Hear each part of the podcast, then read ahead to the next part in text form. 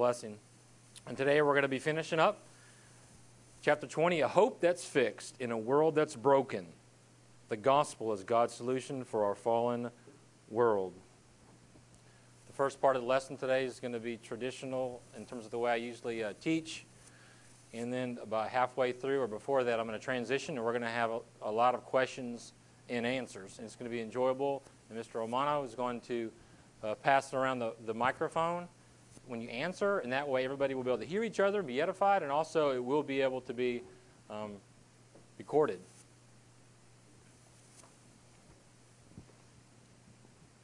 Let's go to the Lord in prayer.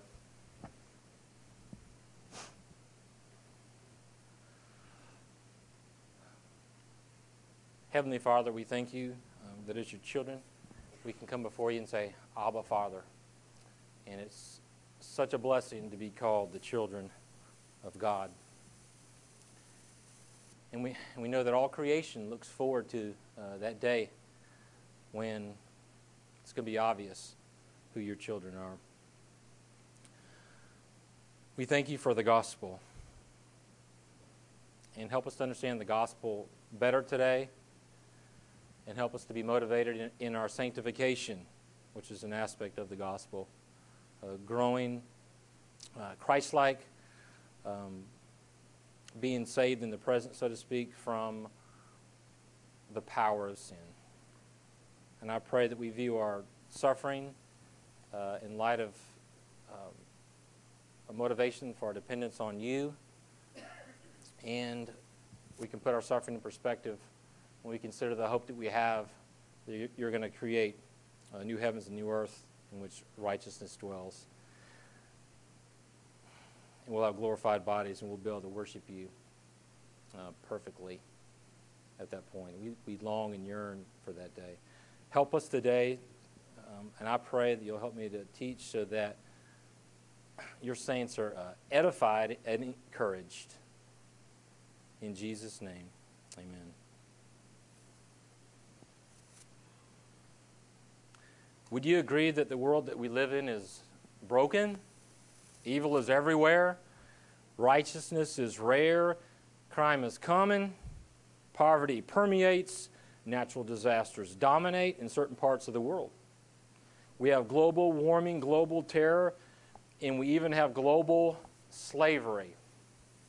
And this global slavery takes many forms. I won't be talking about this this morning, but I just want to share something with you that's up to date. Um, the United States State Department had a briefing on Thursday, June 19th, and in that was quoted a, a common statistic, and that is almost 27 million people are victims of modern day, pardon me, modern day slavery. And this takes many forms, including forced labor and commercial sexual servitude. This human trafficking is a polluting stench in the nostrils of God. Why is our world falling apart? Is there any hope for fixing this broken world? What is the source of our world's problems? And what is the solution for our world's problems? Our world is falling apart. Why? Because we live in a fallen world. Our world is falling apart because we live in a fallen world. Our world is very bad. In one sense, it's still beautiful because God created it. And it's still beautiful, but it's very bad as we compare it to what? The very good. When God created in Genesis chapter 1, He said it was very good. And our perfect God created a perfect world where He could perfectly care for man and where man could perfectly respond with thankful devotion to His Creator. But Adam and Eve sinned. And here's part of what God said to Adam in Genesis 3:17, "Cursed is the ground for your sake; in toil you shall eat of it." So man has to work. Work is a gift from God. God planned that before the fall, but now it's going to be a lot harder. It's going to be weeds. And man would have to toil and sweat now to produce food to eat. In this curse, cursed is the ground, this curse extends to all of creation. Please turn in your Bibles to Romans chapter 8, verse 22. Romans chapter 8, verse 22. And what we want to do right here is we're going to look at God's solution for our broken planet, and then more importantly, God's solution for broken people. Romans 8. We're going to look at 18 to 25. The first thing we're going to do is we're going to look at verses 18 to 22.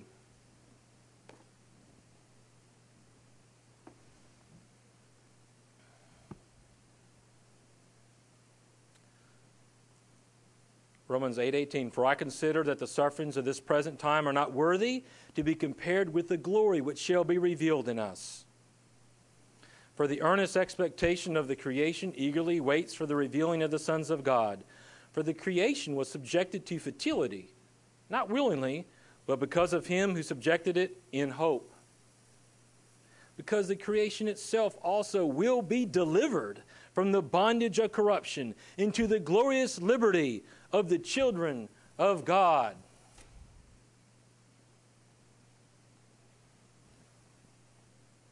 I'm not going to give an exposition of this scripture. I just want to make a few comments about this. Verse 18 For I consider that the sufferings of this present time are not worthy to be compared with the glory which shall be revealed in us. One of the reasons that we can hang in there now with all the sufferings is because everything we're going to now is a light affliction compared to the, the weight of heavenly glory that awaits us because of how great heaven's going to be. That helps us to handle all the suffering that we have now because there's not going to be any suffering in heaven. In verse 19, for the earnest expectation of the creation eagerly waits for the revealing of the sons of God. Creation was cursed, and creation is not what it's supposed to be. Remember in the Garden of Eden? You had beautiful plants. They didn't have, they didn't have poisonous plants, they didn't have things, diseases growing on plants. So creation itself is not able to do what, what, what it was originally intended to do. So all of creation is earnestly expecting. Creation is like standing on its tiptoes, just eagerly awaiting. You know what they're waiting for? The creation wants to be delivered, but guess what? Creation is doing this. They're waiting for this.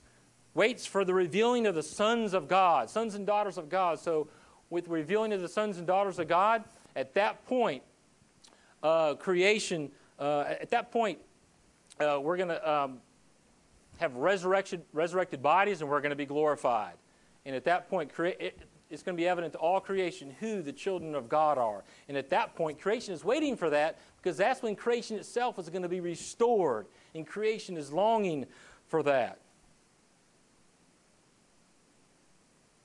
Verse 20 For the creation was subjected to futility, not willingly, but because of him who subjected it in hope. So God, God did this to creation. He, he, he cursed it because of Adam's sin. The sin of Adam contaminated, infected the entire universe. Verse 21 Because of creation itself also will be delivered from the bondage of corruption into the glorious liberty of the children of God. Will be delivered. When, when is that going to happen? This isn't a lesson on eschatology, but right now we're in the church age, and then we're going to have the rapture, and then there's the rapture of the church, and then there's a seven, seven year period of tribulation, and then we have the second coming of, of uh, Christ. And then we have the thousand year millennial reign. And then we have the great white throne, great white throne judgment. And then we have um, great fire, where everything's going to be wiped out. Heavens and earth are going to be wiped out. And there's going to be a new heaven and a new earth. And I want you just to turn to um, 1 Peter chapter, I mean 2 Peter, pardon me, 2 Peter chapter 3, verse 10. 2 Peter chapter 3 verse 10.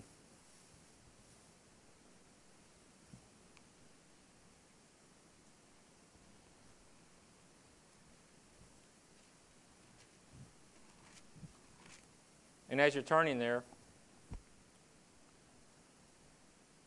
God's going to wipe out the old and create the new.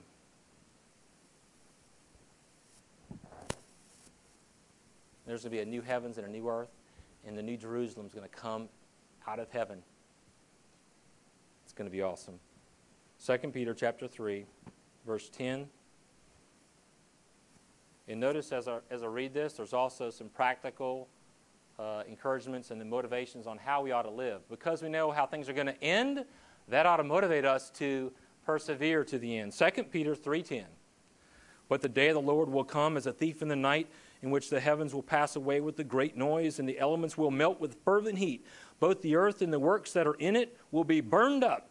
Therefore, since all these things will be dissolved, what manner of persons ought you to be in holy conduct and godliness, looking for and hastening the coming of the day of the Lord? Uh, pardon me, the coming of the day of God, which is actually different. Because of which the heavens will be dissolved, being on fire, and the elements will melt with fervent heat. Nevertheless, we, according to his promise, look for new heavens and a new earth in which righteousness dwells. Verse 14. Therefore, beloved, looking forward to these things, be diligent to be found by him in peace, without spot, and blameless. I'd like you to turn to Revelation chapter 21.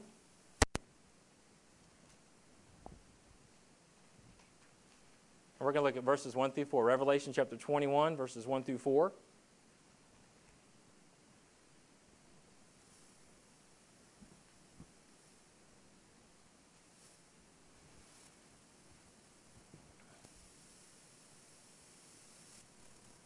Revelation chapter 21, verses 1 through 4. Now I saw a new heaven and a new earth. For the first heaven and the first earth had passed away also, there was no more sea. Then I, John, saw the holy city, New Jerusalem, coming down out of heaven from God, prepared as a bride adorned for her husband. And I heard a loud voice from heaven saying, Behold, the tabernacle of God is with men, and he will dwell with them, and they shall be his people. God himself will be with them and be their God. And God will wipe away every tear from their eyes there should be no more death, nor sorrow, nor crying. There should be no there shall be no more pain, for the former things have passed away. Please turn back to Romans chapter 8, verses 23 to 25.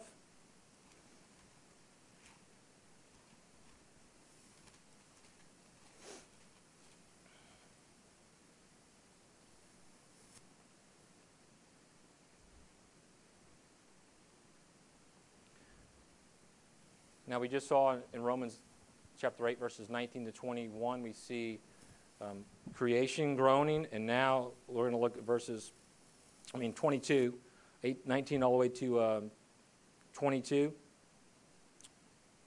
I want to read verse 22. I'll start with that. For we know that the whole creation groans and labors with birth things together until now. I meant to read that with the previous section. What we want to pick on now, uh, uh, focus on now, is verses 23 to 25. So we just read that creation is groaning, waiting to be delivered. Okay? How is that possible? Because of the, of the gospel, what Jesus did on the cross. Okay? He's going to make everything right. Verse 23 Not only that, but we also, who have the first fruits of the Spirit, even we ourselves groan within ourselves, eagerly waiting for the adoption, the redemption of our body. For we were saved in this hope. But hope that is seen is not hope. For why does one still hope for what he sees? But if we hope for what we do not see, we eagerly wait for it with perseverance. I just want to make a few comments here on these, on these verses. Verse 23, not only that, but we also have the first fruits of the Spirit. We've been talking about that. The first fruits, the idea there is that we have a down payment, we have a, a, a pledge. We have, as Christians, have the first fruits. We have tasted the glories of heaven already. We've seen God working in our life, we've seen His glory, and we, we hunger and thirst um, for righteousness. So we've seen evidence of the fruit of the Spirit that we, are, that we are saved. So we have the first fruits of the Spirit. And we groan within ourselves, eagerly waiting for the adoption, the redemption of our body. Um, when you read that, you may be thinking, wow, uh, eagerly waiting for the adoption. Now, when, you're, when you are justified, when you repent and believe in Jesus Christ as Lord and Savior, you are justified. We'll talk about that in a little bit you are adopted instantaneously into the forever family of God. Right there, you are adopted into the family of God. So, what is this talking about when it says, uh, eagerly waiting for the adoption? The next part of the verse, the context, explains the redemption of our, of our bodies. Our bodies, we still have a uh, sin nature, and our body, uh, our physical bodies, uh, have a lot of issues. Okay, so we're looking forward to what? A glorified body with no sin, no sin uh, nature, a body where we can worship God in spirit and truth perfectly. That's going to be awesome. We, we are eagerly waiting for that, the redemption of our body. That's interesting there with redemption, because when you think of redemption, it's in the past. When you were saved, you were redeemed. You're redeemed and bought with the precious shed blood of Christ. We're talking about the future aspect of salvation when it's completed, so to speak, and that is when we're glorified and we'll ha- our bodies will be redeemed also. And our text here says we groan. Why, why do you think that we groan? Well, one of the reasons we groan is that we're groaning and longing for how awesome it's going to be to worship God the way we really want to. Right now, we groan because of our sin. Paul said, Oh, wretched man that I am, who will deliver me from this body of death? he says, I thank God through Jesus Christ. So we groan because we, as we're growing as Christians, we realize we're not what we want to be. We have a battle uh, against our sin nature. And the, we know we're saved because we're battling that, and our heart's desire is the hunger and thirst for righteousness, and we groan. We want to be delivered from sin. As you're growing, you're more sensitive to sin, and you hate you hate sin. We want to be delivered from this. We don't want anything to get in the way of us worshiping God the way that um, God desires. We groan. And in verse 24, for we are saved in this hope. Don't misunderstand that we're saved by faith. Okay? We're saved by faith. But accompanying faith is hope. And when you think about hope in the Bible, hope is a no-so, it's a no-so hope. And the idea here with hope, we know it's going to happen, but it hasn't happened yet. That's why it's called, that's why it's called hope, because we haven't uh, have we don't have glorified bodies yet. So we're looking forward to that. And what is the effect of that? Verse 25. But if we hope for what we do not uh, see, we eagerly wait for it with perseverance, with, with, with patience. Um, all the suffering that we're going through now in our bodies, sickness, disease, tiredness, all the challenges that we face, we're able to persevere because we have a hope and we we know we're, we're uh, heaven bound and we know that we're going to have glorified bodies and we're not going to have uh, pain and sickness in tears. So, knowing where we're headed helps us to pursue practical sanctification right now, helps us to hang in there and to persevere because of this hope. This section of Scripture right here is just one little facet of the gospel, it's, it's one little facet. And the emphasis is not so much on creation groaning, that's just the context. Think about what God's doing for us you know, I remember John, in John uh, 14, where Jesus says, I'm going to prepare a place for you. We read about that. That's coming out of heaven. That's, that's, that's the uh, New Jerusalem coming out of heaven. It's going to be awesome. So that helps us to persevere. It gives us perspective. We see here how, just touching on, you know, this isn't a lesson on eschatology, end times, just having a, a little idea about um, the new heavens and the new earth, just having a little idea about that helps us to grow in our Christian walk helps us to put off sin and to put on um, righteousness.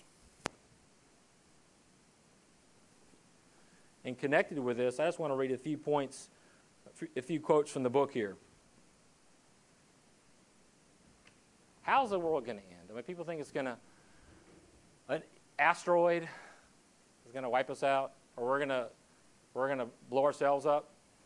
Um, doesn't mean need, we, of course, need to be careful and be good stewards and apply the biblical truths and, and gospel principles to all these different issues that we've been facing. But God is in control. He created the world, and He's going to destroy it as we know it, so to speak, and, then re- and recreate it. And here's a quote from the book The Creator has planned precisely how and when this world will end. I'll take comfort in that. And neither global warming nor global terrorism will be to blame. Just as with the flood, the final destruction will be God's doing. This earth will not last forever, but a new earth will be created in its place, one which will last forever because it will never be touched by sin.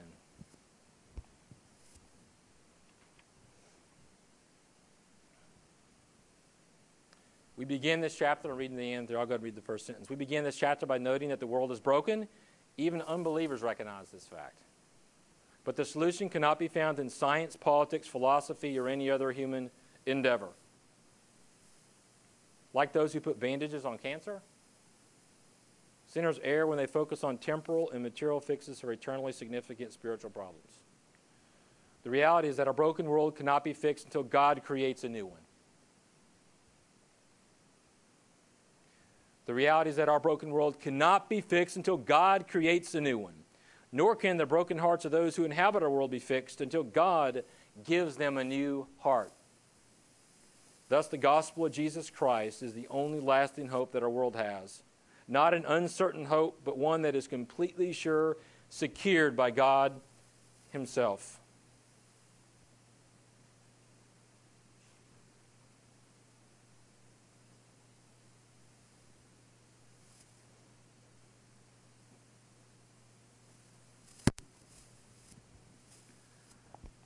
We're going to transition now into the gospel. And what I want to do is ask a lot of questions. And off the top of my head, I could think of about 40 questions to ask about the gospel. So we're not going to go through all those. But I want to ask a lot of questions, and the sequence of questions will probably uh, be determined by your answers and Armando's going to help me out with the microphone. So this is an unusual way we're going to do this. We're going to really have a lot of interaction here. I trust God for that. And I'm going to ask some questions, and I'd like you to answer. And, and Armando will pass the microphone for you so that that can be we can we can hear each other, and also hear the recording, and then also you can ask questions. Also, about the gospel. So the, the first question is this What is the gospel? What is the gospel? You can give a brief answer to that. What is the gospel? Also, as a side note, I know some. I'm going to draft or volunteer some of you. Um, you don't raise your hand. Okay, so what is the gospel? Mr. Camo is going to answer that question. Thank you, sir, for your bravery. All right. Uh, the gospel means good news. It's uh, the fact that men, all of mankind, can be reconciled to God through the death, burial, and resurrection of Jesus Christ. Yes. And so by repentance and faith, and by believing that God will forgive sins, and that you're ungodly and that God will forgive sins, which is, to me, that's good news. I mean, we're, we're separated from God. There's wrath of God upon us, which is part of the gospel. Um, and that's, that's the bad news of the good news. And the good news is that God can forgive all sins of any types if we come to Him in faith with repentance. Excellent. Mini sermonette. I like that. That's a good answer. And one thing you mentioned, um, it's good to memorize a one sentence or two sentence uh, definition of the gospel. When I think of the gospel, the gospel is the good news of salvation, the forgiveness of sins by repentance and faith in Jesus Christ, death, burial, and resurrection. Thank you for that answer. And one, and, uh, one of Steve's uh, points was the bad news. So, what is, you touched on that, what is the bad news, and why is it important to talk about the bad news before you go to the good news when we're sharing the gospel with people? What is the bad news? that sinners are destined for hell and there's nothing they can do about it. Can't save themselves. I agree. The bad news is that we, we're, we're headed for hell. I mean, that's really bad news right there. We can't save ourselves. That's the bad news. We're sinners. And the Bible says the wages of sin is death. Okay? So we've earned, we've earned hell. So that's the bad news. Is that sin leads to hell. So we need to have our sins forgiven.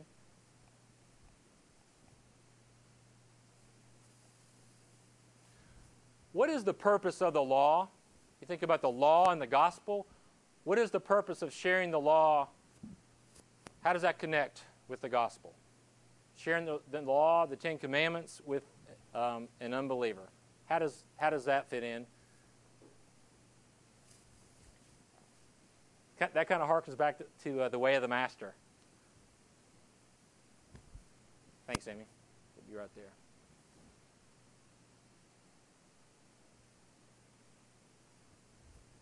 We wouldn't have known sin apart from the law. So, um, like, you wouldn't know that the good news is good news unless you saw comparatively what the bad news is.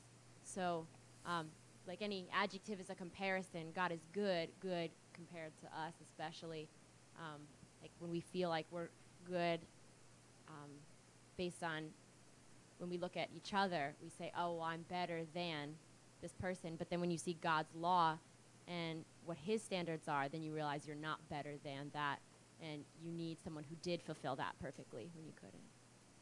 Yes. Thank you, Amy. The law, God doesn't grade on a curve.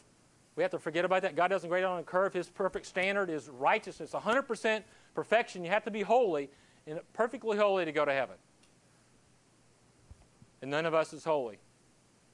And that's why we need the holiness of Jesus Christ and our sins forgiven. And we get the holiness of Jesus Christ when we believe, believe in Him for salvation. So the law shows us that we're lost and we need a Savior. Okay? The law shows us that we're lost and that we need a Savior.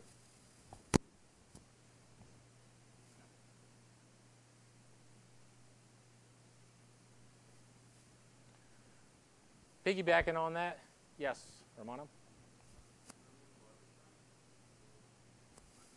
I go over the law, it, it exposes their hearts, it shows them just how sinful they really are, and they don't realize that until you actually they actually look at the law.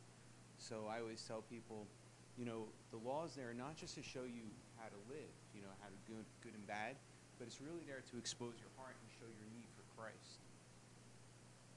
Thanks, Romano. The Bible says in Galatians 3.24, Galatians 3.24, that the law is a schoolmaster or tutor to bring us to Christ that we can be justified by faith.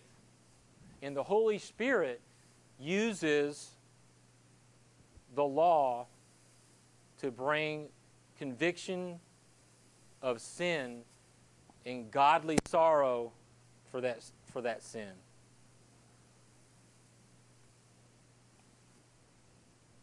What is godly sorrow over your sin? What is godly sorrow or contrition?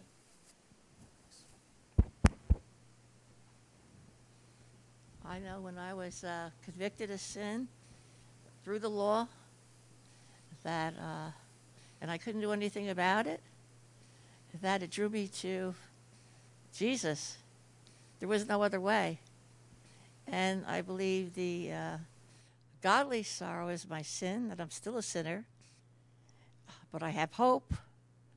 But uh, the godly sorrow is that I can't worship Him the way that I want to now but will in glory. Thank you, Ms. Black. Um, that really ties in with the Romans 8. We have we groan and connected with that as we have godly sorrow because we we're held back, so to speak, because of our sin nature, we can't worship God at uh, 100%. That's our goal, though. We're striving toward, towards that. And with respect to uh, salvation, godly sorrow, a person realizes I've sinned against this wonderful God. So godly sorrow leads to repentance. Godly sorrow leads to repentance. 2 Corinthians chapter 7, uh, verse 10. Godly sorrow leads to repentance.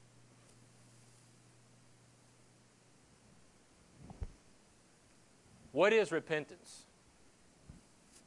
How does that fit into the Bible? What are, what are we uh, repenting of? There's a lot of answers to that. But what is uh, repentance?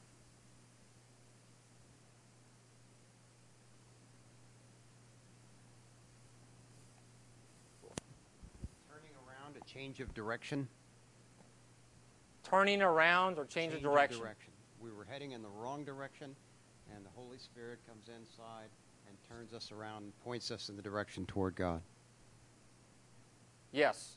Turn, I like the turning around because when you explain that, some people learn visually. When you're explaining it to a kid, even to an adult, repentance is turning around. It's a spiritual U turn. It's a spiritual U turn. And sometimes when you're talking to somebody, you can get visual and you can tell them you're, you're going in the wrong direction. You're heading this way towards hell, and you're doing a U turn. And you're embracing Jesus Christ. So it's a, spir- a spiritual U turn. You, and you're turning from sin to embrace in faith the Savior. Repentance. Now, imagine this. Imagine somebody thinks that they can earn their way to heaven by being a good person. And they hear the they come to Calvary Baptist Church and hear the gospel preached, and they realize you can't. We're saved by grace through faith, not of works, lest anyone should boast. So that person right there, they walk in these doors and they think they can earn their way to heaven. They may say, I believe in Jesus, but Jesus plus being a good person. That person, what do they need to repent of specifically if they're going to get saved and walk out those doors, you know, a new creation in Christ? What do they need to repent of? Romano.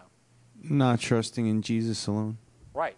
They need to repent of, they need to turn from trusting in themselves, the sin of that, and embrace Jesus Christ alone. That's very important. Alone.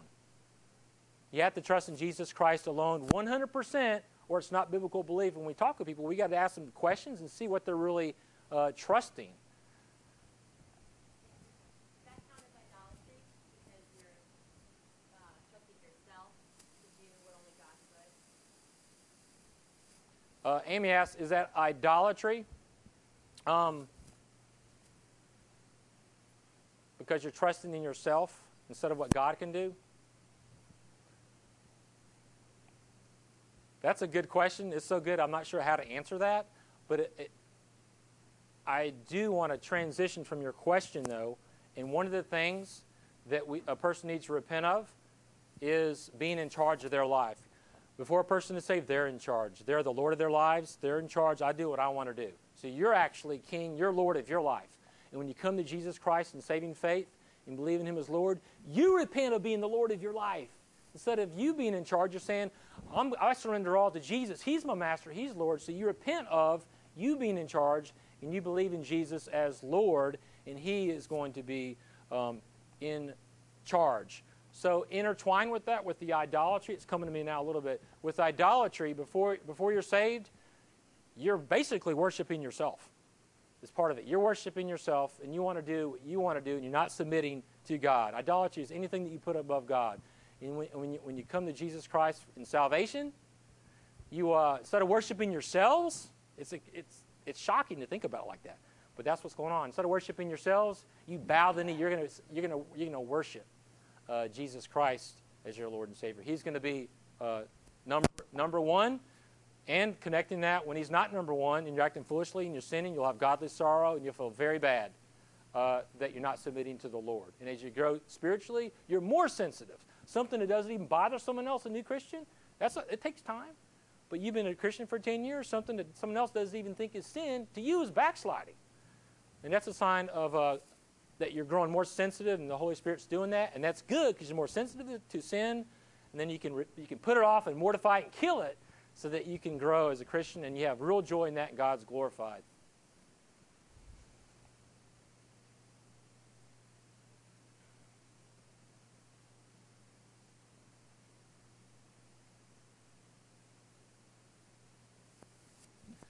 This kind of goes back to what we were talking earlier. But um, Jesus is Savior. What does Savior mean? It's very, it's very basic, but some of the basic questions, if you could think about answer clearly, that'll help you to examine yourselves and also help you when you're, when you're sharing the gospel. So Jesus is Savior. The question is, uh, what does that mean?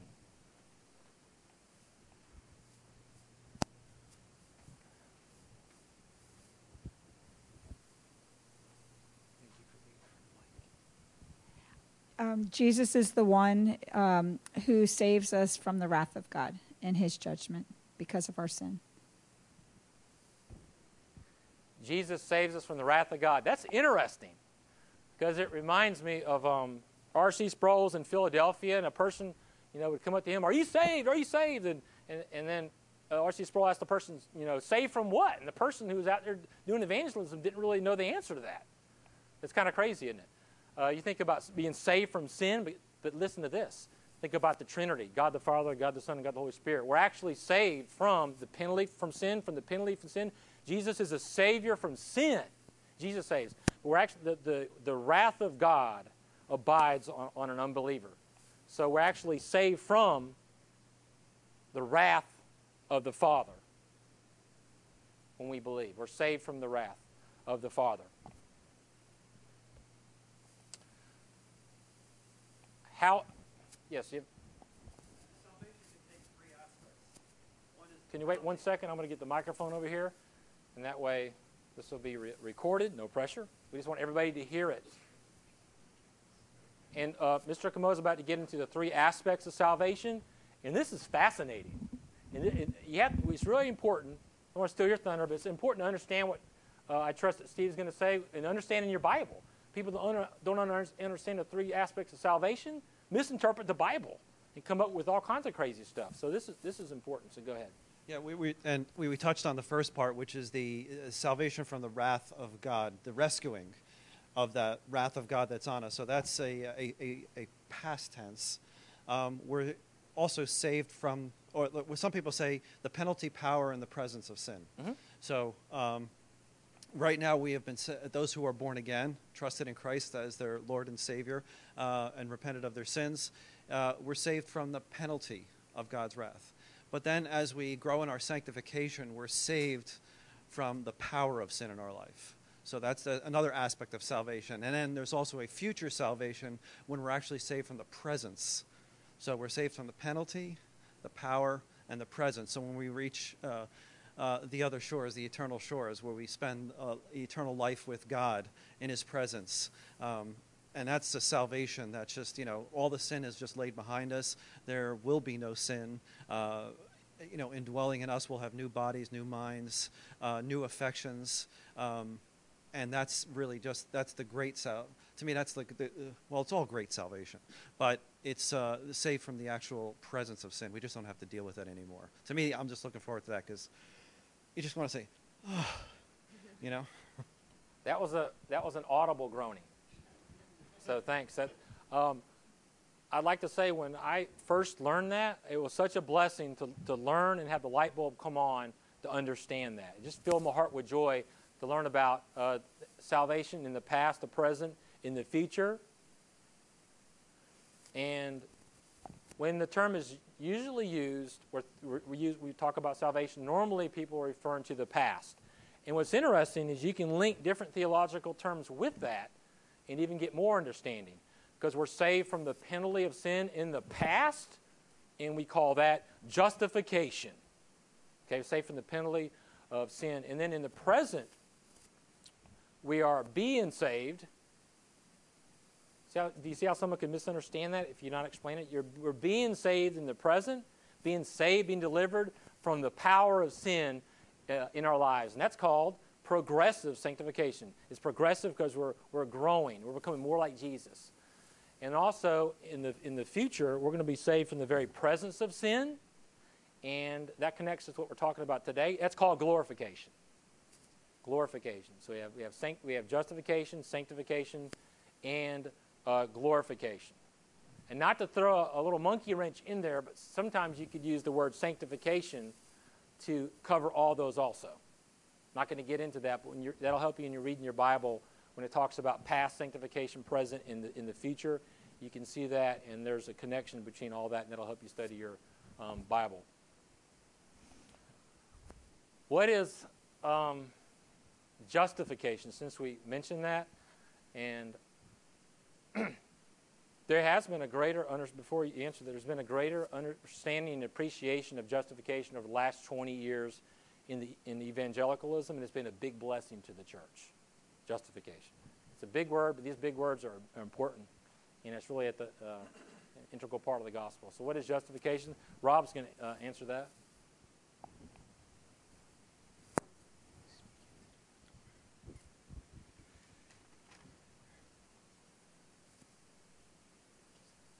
Um, give me a second. Let me think. that's fine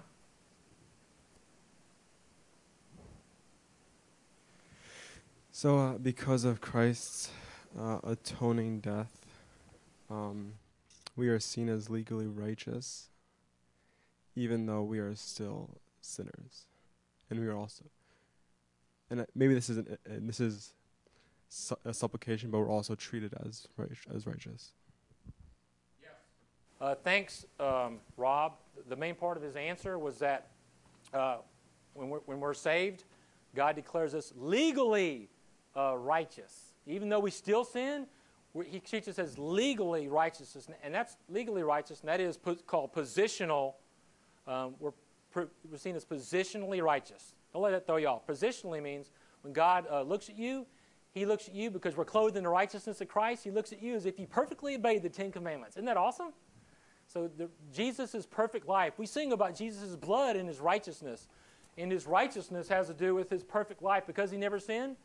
When we believe God can be just in the justifier, the one who has faith in Jesus. God is just in the, in the very way he forgives us because we're clothed in the righteousness of Christ. You have to be perfect, perfect to go to heaven. And God can say, Come on in because I see you as perfect because I see you wrapped in, in Jesus. Uh, wrapped in his. So it's positional, even though God treats us as if we haven't sinned, uh, even though we, we have sinned.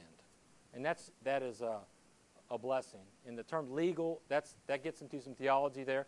But it's uh, God, uh, the just legally, the just judge of the universe. Okay, when you, when you believe in Jesus Christ as your Lord and Savior, he, you could say he slams down the gavel, so to speak, and he says, not guilty. He says, not guilty.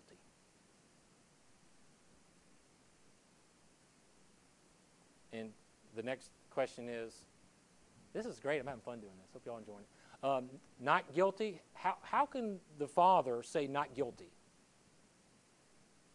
He can't just wink, wink at sin. How can he? He uh, sin has to be taken care of. How can he? How can God say not guilty to someone who believes in Jesus Christ as Lord and Savior? Mr. Johnson. The penalty for our sin was paid by Christ on the cross. Yes, the penalty for our sin was paid for Christ on the cross. On the cross, Jesus Christ, when he, he died for our sins, he took the punishment. He took the punishment for our guilt. We're guilty, and he's our substitute. He died in our place and took our guilt. So we broke the law, and he paid the fine. We're, we are guilty, and he paid for it. So when we believe, God can declare us um, not guilty. There's another side to justification, and, and that, that, is, that is this. Jesus, though he never sinned, he never sinned. On the cross, Martin Luther says, God, God treated Jesus as if he is the worst sinner that ever lived. Because all the sin of all those who would believe was laid on Jesus. Um,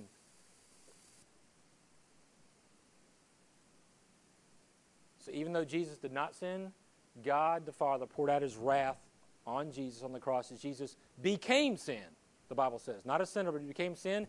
He, is, he took that penalty, he absorbed it. He was a propitiation. We may not get into that, but uh, that's an important term also. So that's the greatest exchange there, there ever was. And that is our unrighteousness goes on Christ, he pays, pays the penalty, and his righteousness goes to us. And it's very important to understand this to be able to explain the gospel. When you, when you, have, you got to study this, where you can explain it, when you explain it to people, they're here, most people never have heard an explanation, uh, you know, of, uh, of, when you talk with them. And um, even before a person is saved, even in their natural sense, just pure logic, it starts to make sense. Then God, God can use that, and you can turn on the light bulb, you know, with that with that knowledge. No, I was just going to ask, uh, add what you already said about the imputed righteousness of Christ that's added to our account. So per Christ's perfect life, God sees his perfect life given to us. It makes us righteous. Thanks, Dan. The word imputation, don't let that throw you off. Imputation, how do you explain that to a six or seven year old? Credited. It's credited to our account. In other words, when a kid takes a test and they make 100, that's an A plus, and, they, and you, what you can tell when you explain this to a kid, Jesus scored A plus, scored 100 on obedience to the Father. So when you believe, God can treat you as if you perfectly scored A plus, and it's transfer, it's imputed, and that's a biblical term. So let's use it. Uh, imputed, credited, accounted uh, to our to our spiritual account, so to speak.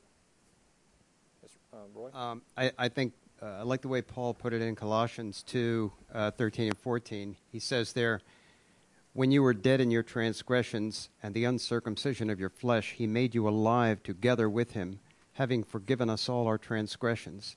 And I love this part. He says, Having canceled out the certificate of debt consisting of decrees against us, which was hostile to us, and he has taken it out of the way, having nailed it to the cross. Yes. Great way to. Doesn't that fire you up thinking about it? Colossians 2.14, nailed it to the cross. When they put people on the cross uh, during that time in history, they would put, like, what, what is their crime? They put it above the cross. So you can think about this. Now, Jesus never, he never, uh, it was the greatest crime ever committed by man to put him on the cross, by the way. But, that was the, but God worked out for good. But uh, on that certificate, of that, the sin of, of, of all who would believe. And also, you mentioned there that God made us alive. God made us um, alive. And Jesus said in John 3, unless one, is, uh, unless one is born again, he cannot even see the kingdom of God. So, here's a question um, Can a person who is spiritually dead believe in Jesus Christ as our Lord and Savior? The answer to that is no. A spiritually dead person cannot believe. So, when the gospel is preached, the Holy Spirit uses the gospel to effectually call all the elect. In other words, a person is dead. What the Holy Spirit does is this He regenerates them. The gospel is being preached. He regenerates them, makes them alive. And it's like when Jesus said to Lazarus, Lazarus, come forth. And immediately he came forth. So regeneration actually precedes faith. We're not going to get into that too much this morning. Some of y'all understand that. Some, some of you may not. It may boggle your mind. But it's instantaneously. We can take the edge off and say it happens at the same time. But there's an order of salvation, and a person is made alive, then immediately, before they were spiritually deaf, now they can hear. They were blind, and now they can see, and they can see lovely of the ways of Christ. A person is born again uh, through the preaching of the, of the gospel. The Holy Spirit gives a person a new heart, and then immediately, immediately, that person is able to, by God's grace, to repent and believe in Jesus Christ um, as their Lord and Savior.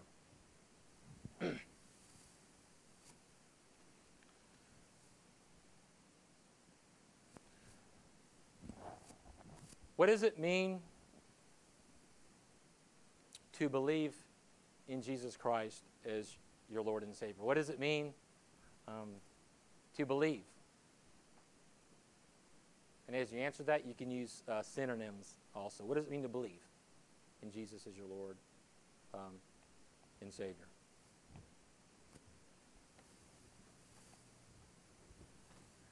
I'm sorry, ma'am. I don't know your name. Julie. Okay. Thanks for raising your hand. Julie's going to tell us what it means to believe.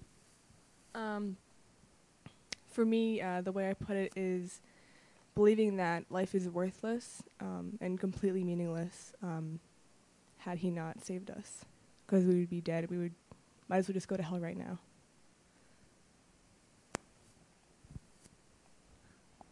I want to ask uh, uh, Julie. Thanks for that answer. I want to ask a few questions. Um, part of your answer that sounds like a motivation to believe.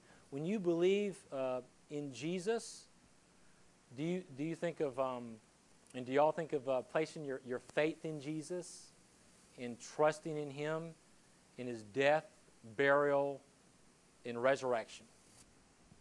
So that, that's really where uh, what, I'm, what I was looking for there. But I understand what you're saying. To believe um, is to uh, put your faith in, um, to put your um, um, trust in, and that's connected with what, what you said, Julie, because everything else is um, is nothing compared to the importance of putting your belief and your faith and your trust in Jesus to save you um, from your sins.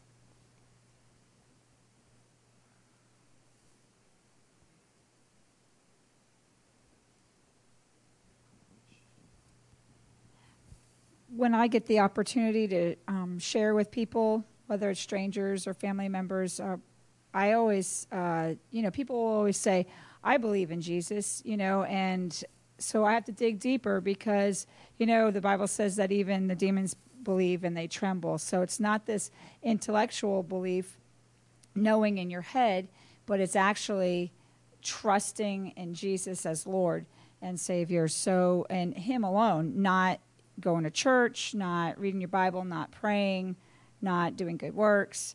And so, um, there's a big difference between belief and believing. You can believe in Jesus intellectually, but then when you believe on Jesus, which the Bible uses that term, uh, or even the Bible uses where it says believe him.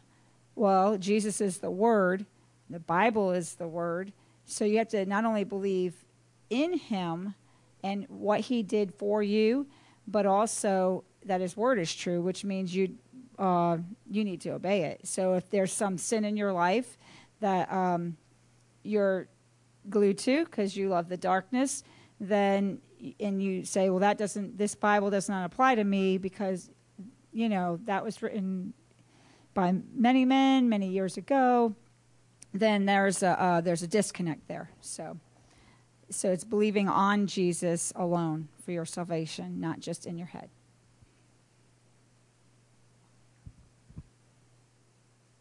Thanks, sweetheart. Well, I agree with Michelle with what she said. Like, um, it's difficult the concept of believing, like something like a concept of love or hope, because they're abstract. But I think in a practical way, when you say that you believe in Jesus, like Michelle said, a lot of people have the misperception that they believe and can intellectually understand that Jesus was a person and some some sort of really great person. So I think believing in Jesus as a Christian becomes when you, like you had said before, you recognize that the direction of your life, the way that you're living your life, there's something wrong with it. And so you turn, you turn to God. And so then He, when we say believe on Jesus as your Lord and your Savior, we understand that He is saving us from our sin. Even at the, at the smallest sense, we understand that we are sinful and that He is saving us from our sin and the direction of our life. But then, practically, as Lord, we have to understand who is Jesus? Who is this, this person that lived? Well, He says that He is God. And so then our lives need to worship him. And by knowing him better, we understand who he is, what he has said. And when we love him and we love him, we show our love towards him in our obedience to him. So that is like a practical way of believing in Jesus Christ. You know him, you love him, and so he calls you to obey, so you obey and you regard his words as now the new direction of your life. Thanks, Shay. Before I was saved, I believed in my head that Jesus was God, that you can't earn your way to heaven. But I wasn't saved because I did not believe in my heart. And I can tell in hindsight, um, I learned, looking back at my life, I learned and I could see um, a difference. And that is you can't just believe in your head, you have to believe in your heart. And the Bible says that. In Romans 10 9, uh, we confess Jesus as Lord. And also, those verses talk about believing in our heart unto righteousness. And salvation is of the Lord. God has to give you a new heart. If we had more time, I'd like to, I'd like to explore do you have to believe Jesus as Lord to be saved? It's a hot button for mine. I get righteously angry, very upset when anyone messes with the gospel and they say that you don't have to believe in Jesus as Lord. The Bible is, is emphatic on that. In Romans 10:9, it's one of the best verses. And that's not works. God gives you the ability to do that. It's a work of God that you confess Jesus as, as um, Lord. And you do make a commitment by God's grace uh, to follow Him and to love Him. Not only do you want to avoid hell, that's a good motivation, that's just part of it. You do want to avoid hell. God uses that. But even more important, you want to follow Jesus. Lovely are, are the ways of Christ. And you want to love Him and, and obey Him um, because he's, he's beautiful and He's God. And that's where real happiness is.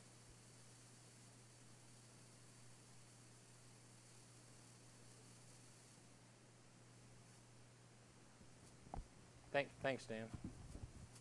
Yeah, Brian, I have a question. Um, when I was a police officer, I was sharing the gospel with another police officer. He asked me a really good question. He said, How will I really know that I really believed? So I'll ask you the same question. That's a good question, and that's one of the reasons I'm here at Calvary Baptist Church, is that Pastor Bobby in his preaching makes it very clear, almost in every sermon, what a true believer looks like. And it's very important, okay? That's what real preaching does, is that it, it shows you what a true believer is. There's people that go to churches, they don't have, they're, they're not, uh, they're, they're never challenged. This is what a, a new believer, this is what a believer looks like. Examine yourselves. If this isn't you, and you repent and get saved today, it's very important. So there's many different things. What is the most important thing? Hungry and thirsting for righteousness, especially the Bible. That is the acid test. I can tell where someone's at spiritually. By the way, when you go to the doctor, he says, "How's your appetite?" If you if you're not eating, if you haven't, you know, you like to eat. Most people, you haven't eaten two three days. There's a problem.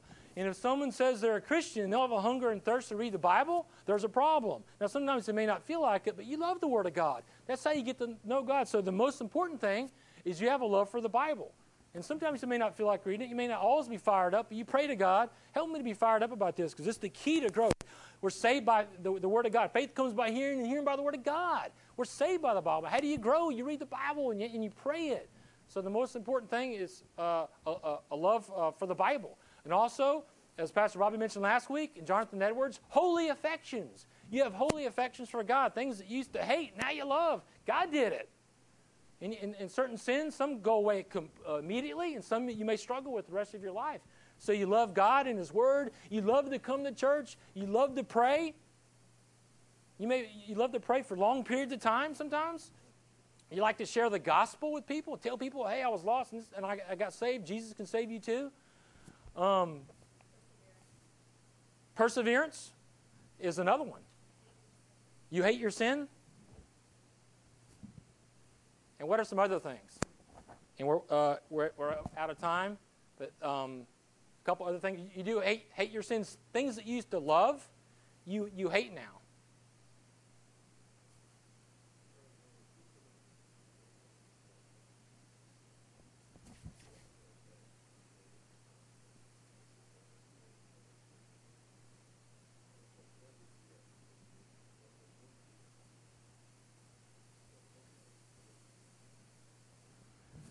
He had saving belief. The thief on the cross had saving belief because Jesus said, Today you'll be with me in paradise. So that, that is, that is um, amazing um, right there. The thief on the cross. Talking about nothing in my hands I bring, only to the cross I cling. He had nothing uh, to bring. He, and he, uh, we know, based on what Jesus said, that uh, he repented and believed.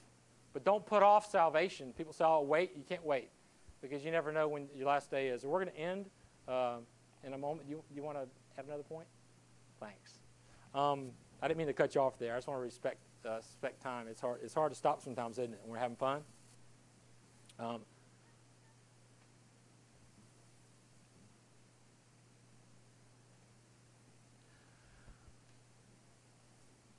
I encourage you to read the rest of Romans. I was going to read that in closing, but for time I won't. But the rest of uh, Romans there in uh, chapter 8, just start with verse 26 and go all the way um, to the end.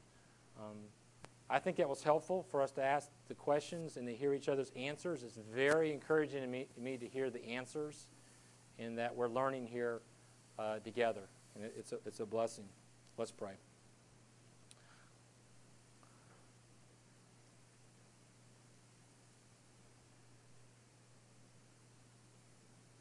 Heavenly Father, uh, thank you for the gospel help us to understand um, the gospel uh, better uh, so that we can live our lives according to the gospel. Help us understand the gospel better so that we can um, be able to share more clearly in our uh, evangelism and help us understand the gospel better. We didn't touch on it today, Heavenly Father, but understanding how the gospel and biblical truth and principles apply to all these things we've been learning the last uh, 20 weeks. Help us to uh, be the salt and, and, the light as we apply these things. Um, thank you so much um, uh, for today, and uh, help us to grow and be the people you want us to be. In Jesus' name.